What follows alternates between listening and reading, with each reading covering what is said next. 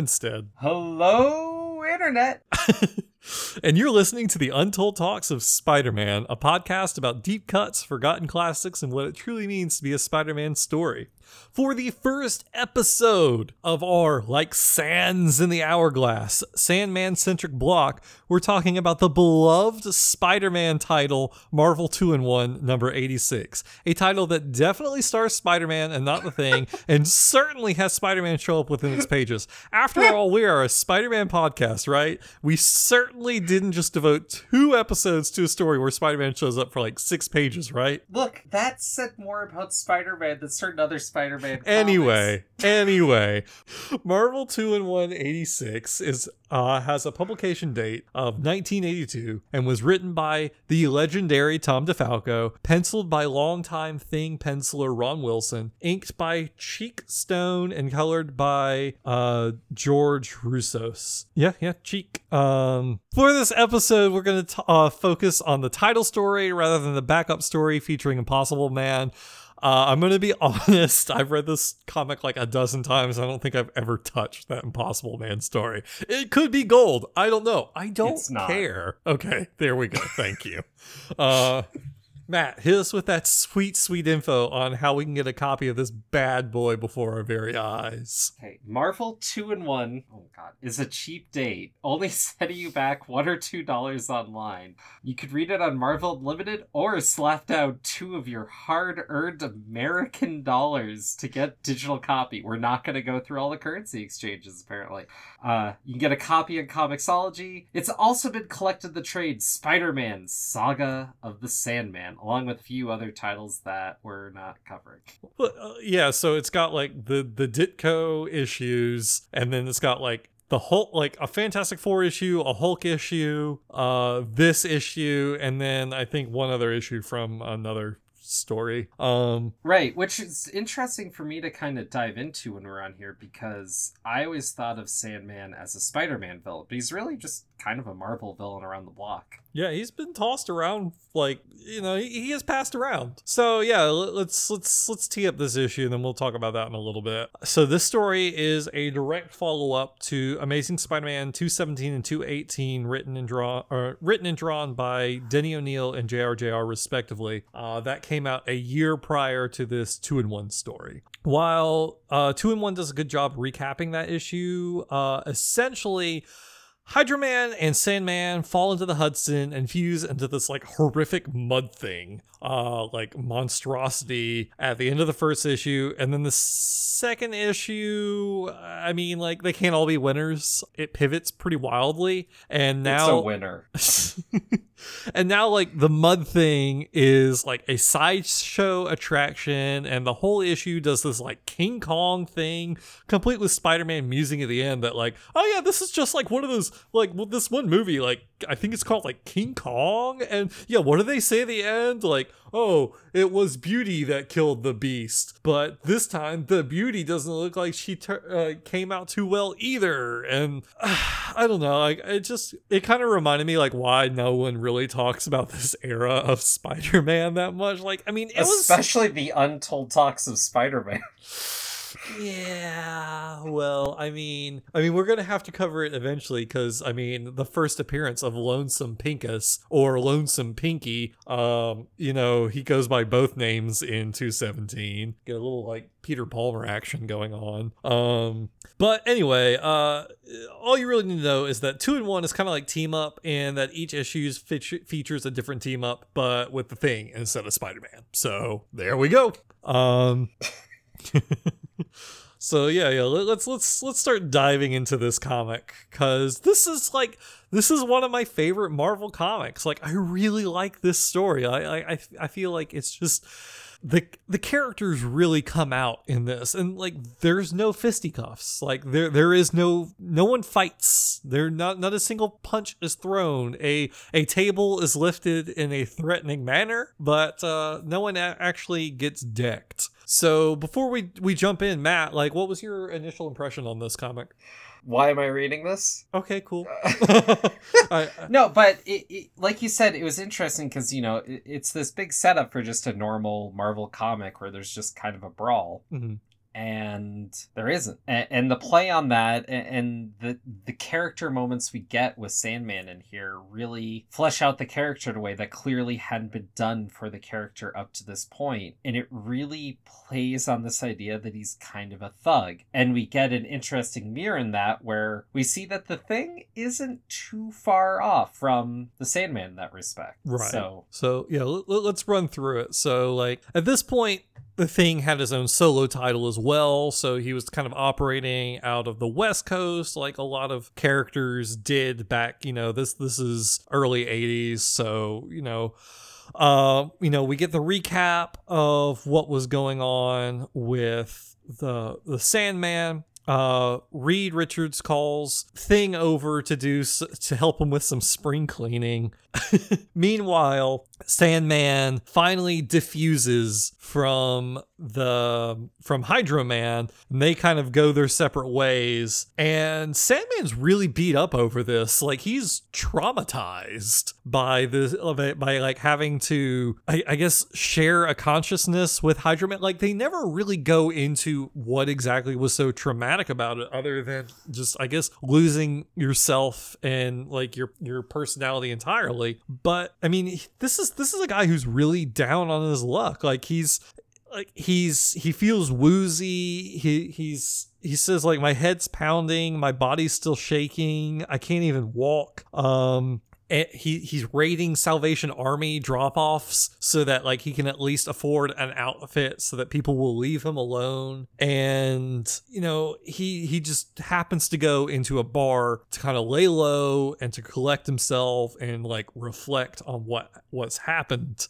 And then like in what I think like in what's like a really entertaining beat for me, like the the shopkeep notices that this is Sandman and starts freaking out and calls the police. The police laugh at him, so he's like, "Okay, well, then I'll call the Fantastic Four.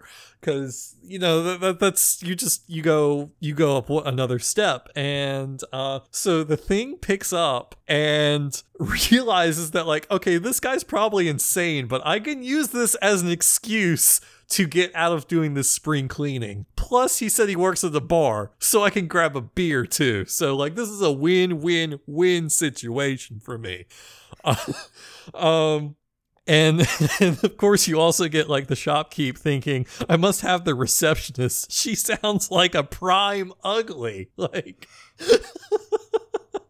it's just it's it's funny. And so of course like you know thing shows up and he's like oh, like okay sandman's actually here. Um and like that that's that's that's where it takes the turn. It's it's like you said like this is the prime setup. Like this is all right here we go. Let's start the superhero brawl. And yeah the thing picks up the table sends bottles and like everything like everywhere. The poor barkeep who's been trying to clean up the whole time because the Sandman's leaving sand everywhere must be like, why did I call this idiot?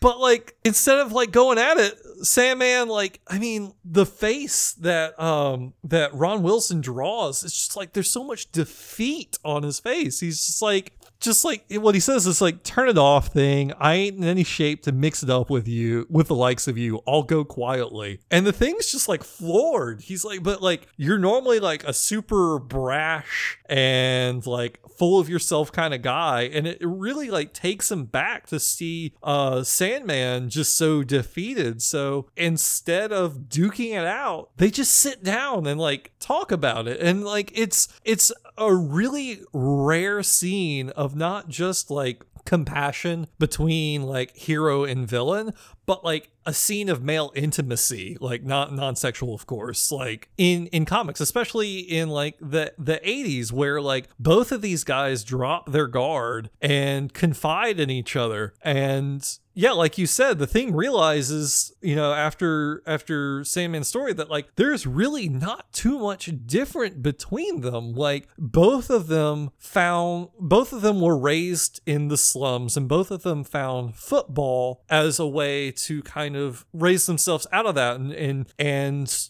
become someone different. And then Sandman's story is sympathetic to him because like the catalyst for for how he goes down his darker path was that he's just trying to provide for his mother, who is a single mother who's been trying her whole life to provide for him. He he tries to return the favor, but maybe because he wasn't born into any kind of privilege, he keeps going down a criminal route. So he gets kicked off the team because it turns out like he he's it's discovered that he was throwing some games for gambling money, and then so he moves on to racketeering, and then just kind of goes on from on from there. And then Thing realizes that like this is a guy who just keeps getting a bad break over and over and over again. And yeah, he makes the wrong decision, but he makes the wrong decision because he thinks that he doesn't have any other any other choice. It's just like it's such a well-written comic because it, it seems so true to life despite that these are larger than life characters. Like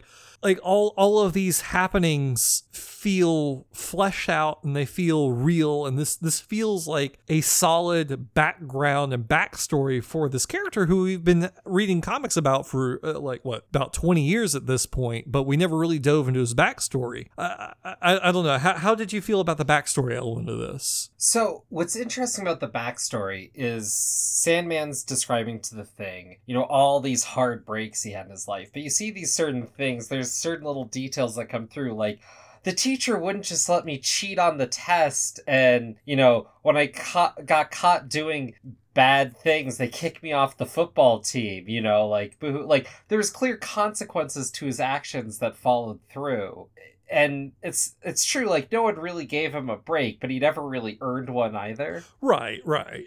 And that's interesting and i don't i don't know where the thing's backstory is supposed to be positioned at this point because i feel like he's one of those characters that maybe uh, got prettied up by modern understanding later and i've never read kind of the b years of the fantastic four. But the thing you know was a football star and he was a good guy and i know he was a little more gruff than like reed richards except when reed richards was a misogynist. Uh and this idea that you know that i mean but he was kind of a thug. He solved things with his fists and that was something he was pointing out earlier in the issue you know like how uh, he he was just kind of this big strong guy. When he's doing the spring cleaning you know, it's like oh you're just bringing me by so i can lift this thing for you don't you have someone else for that? But he, in that moment the thing kind of saw something similar to him in the sandman which is something that i find really interesting about how they sometimes play villains is you know these characters have different side characters different aspects of their life but after a while these villains and heroes have been fighting and interacting with each other so many times they build a relationship in a very weird way and this was playing off that in a way that was really interesting and what I find more fascinating is clearly this story wasn't supposed to have huge reaching implications. But there is something so resonant about the story as we continue with the Sandman throughout the years.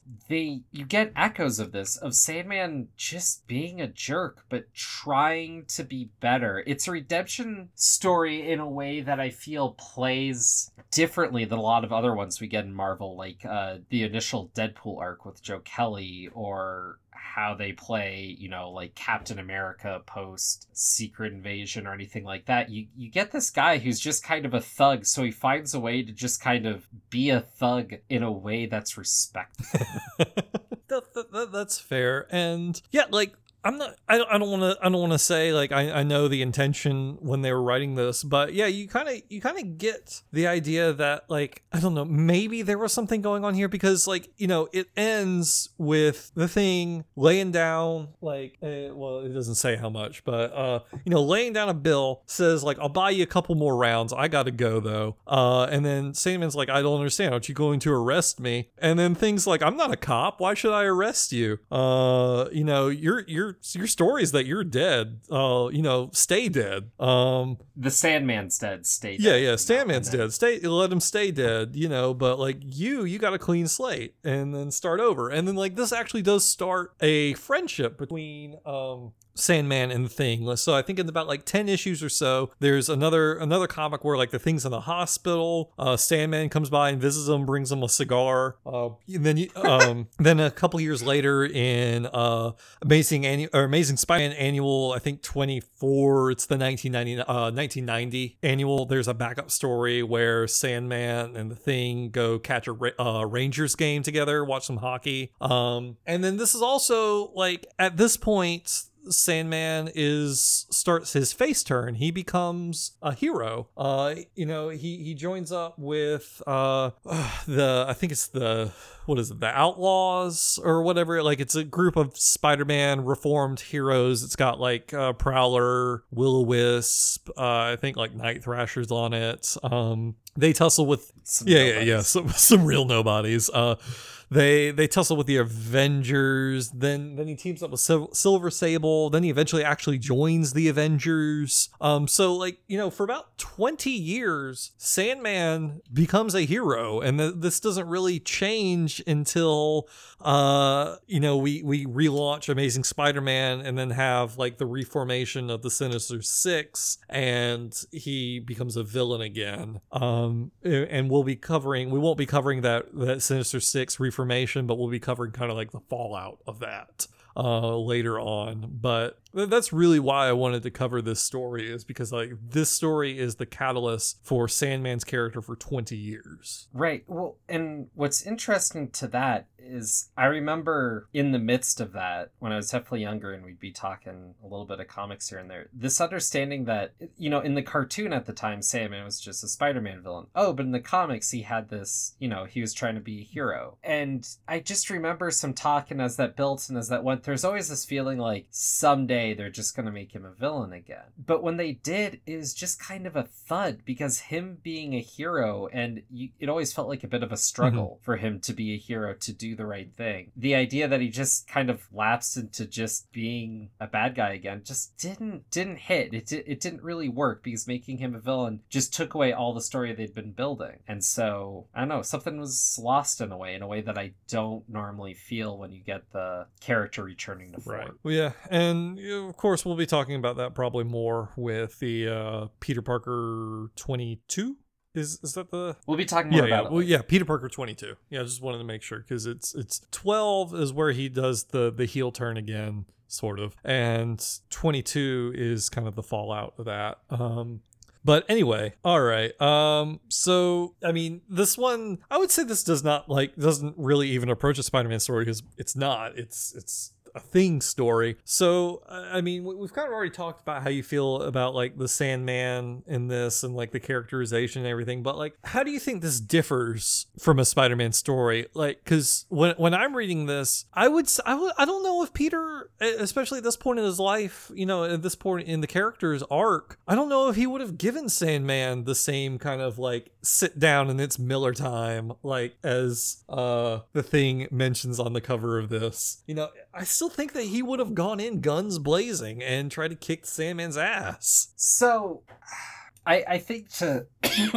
oh, I think to contrast this, we need to look at the idea of the everyman character because Spider-Man was supposed to be the everyman character, but he's a guy that doesn't drive, he doesn't drink, he's relatively platonic with girls up to a point that he's in a relationship with them. You know, he he's he's pretty goody goody Mhm. overall. And that isn't most people. And the thing is a good guy, but he's got some rougher corners. And barely. But I mean Literally. the thing will go to the bar and have a drink. The thing will talk some smack, you know, in a way that Peter doesn't really, you know, the thing feels more like the every man than the every boy in some ways. Yeah, I, I I follow you. Yeah. And I feel this idea of like sitting down, hashing out, hearing someone who was struggling with life and didn't do the right thing every friggin' time works with the thing in a way it doesn't with Spider-Man. Yeah, yeah. Spider-Man got his uncle killed because he didn't like stop a robber and go, uh, you know, kind of out of his way to get involved in a crime when he wasn't crime fighting. Like, I get it. I get the tragedy of the story and all that. But on the other hand, like, after that, Peter Parker's main mistakes comes from trying to do too much and being horrendous at time management. Uh, he he makes mistakes, but they're not they're not the same as like this, where Flint was just a bad guy. Like he made the wrong choices, which is a different thing. And the fact that the thing could empathize with that, that he could talk to that and say like, you need a break you need someone to give you a break. Here it is. Make it count and, and put the pressure on that. I, I felt like made this a story that you couldn't tell with spider-man and that was interesting. Yeah, no, I think that hits the nail on the head. Um, yeah, that like this couldn't be a Spider-Man story, but you know, it, it's almost to the like to the benefit of the story that like this couldn't be about Spider-Man story. Not saying that every story would be improved with the appearance of Spider-Man, but you know, sometimes sometimes It it's it's important to note like the limitations of the character. Um, you know, so uh, all right. But on that note, it's time for us to rank No, this no, no, thing no, no. You're without skipping Spider- over a very important step. Ah. Should this be reissued or untold? I, yeah, I feel like this should be reissued. This hits a point with a you know relatively big character in the Marvel universe that had ramifications for years, and in and of itself is a relatively quiet, strong story told in relatively very few pages. Mhm. So yeah, slap Yeah, that in. I mean, I'll, I'll echo that entirely. Like this is this is the kind of story I like reading about in comics. Like not necessarily like not saying that I don't like a good fisticuff brawl, but like I really like these times where the stories stop and realize that you know there there's 40 years of history in these characters. Let's let's let's put that on the forefront and let's have these characters talk to each other and actually act like people rather than set pieces and and obstacles. And it, it really helps flesh out the idea of the Marvel universe as like a living, breathing thing rather than, um, you know, well, rather than like a choreographed dance, um, moving between you know crossover and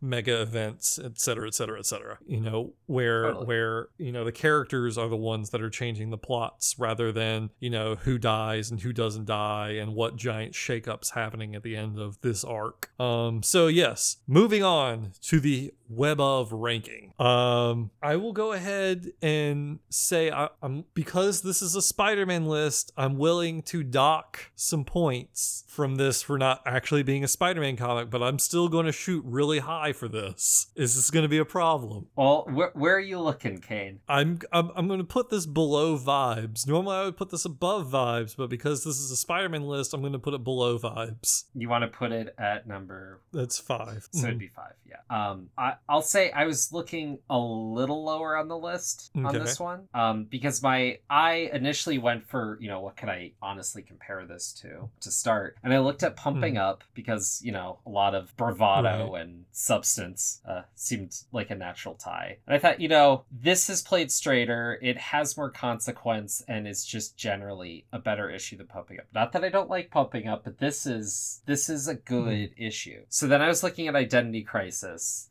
and I was like, you know, this is better than Identity Crisis, which is ultimately just kind of a hodgepodge of what was going on at the time for Spider-Man. Good stuff, but not nothing particularly great or special or stand out. And then I had a little harder time pushing it above something like Who is that goblin I saw you with? You know, something that had some reverberations with Spider-Man. And I think I'm with you. I think I'd put it about where you ultimately did, but I wanted to knock it down just a chunk for not being a Spider-Man comic on a Spider-Man list. I Okay, guess. yeah, no, that That that was- that that, that yeah. is fair. I, I will- I will say like for being a Spider-Man comic, it probably shouldn't be in the top five. I mean, that's all going to change. Uh, We should say behind the scenes we've been talking. We realized some of the stuff we've hit on were was a bit of uh, too many thuds, and so we're looking to try to get some honest to god decent comics more in the Right. list. Right. Well, yeah, like it, it's out. most of the time when we do this, we're we're always shooting for like the the bottom half of the middle section, and I feel like most of these should be at, at you know around the top half of the middle section of this list as far as quality goes. Like we should be trying to find some better comics. So, okay, yeah, uh, uh, yeah, I'll put it. I'll put it. Um, below the uh, Barton Hamilton, who is that goblin I saw you with stuff. Um, just purely on the merit. That, You sure you don't want to fight to push it on the other side of that? wait, what? You're not going to fight to push it on the other side of the Yeah, goblin? No, well, no. I, I mean, I, I recognize your point in that, like, this isn't a Spider-Man story. This is a Sandman story, which, as you know, as we pointed out in that trade, uh, is a villain that is shared by the Fantastic Four, by the Hulk, by Wonder Man, by Machine Man in a team-up issue, but still, um, you know, uh, he he ends up Wonder Man. yeah, he ends up as an all right. Avenger. He ends up, you know, uh, running with Silver Sable. Like it, it's Yep. he's all over the place. Six so like you know, he, maybe not so much co-opted like Kingpin was. Um, he's he's still not necessary. Like I still consider him a Spider-Man villain, but yeah, he's got a wider spread than just Spider-Man. Or Did, did. yeah. Yeah. Okay, so it will be the new number one, two, three,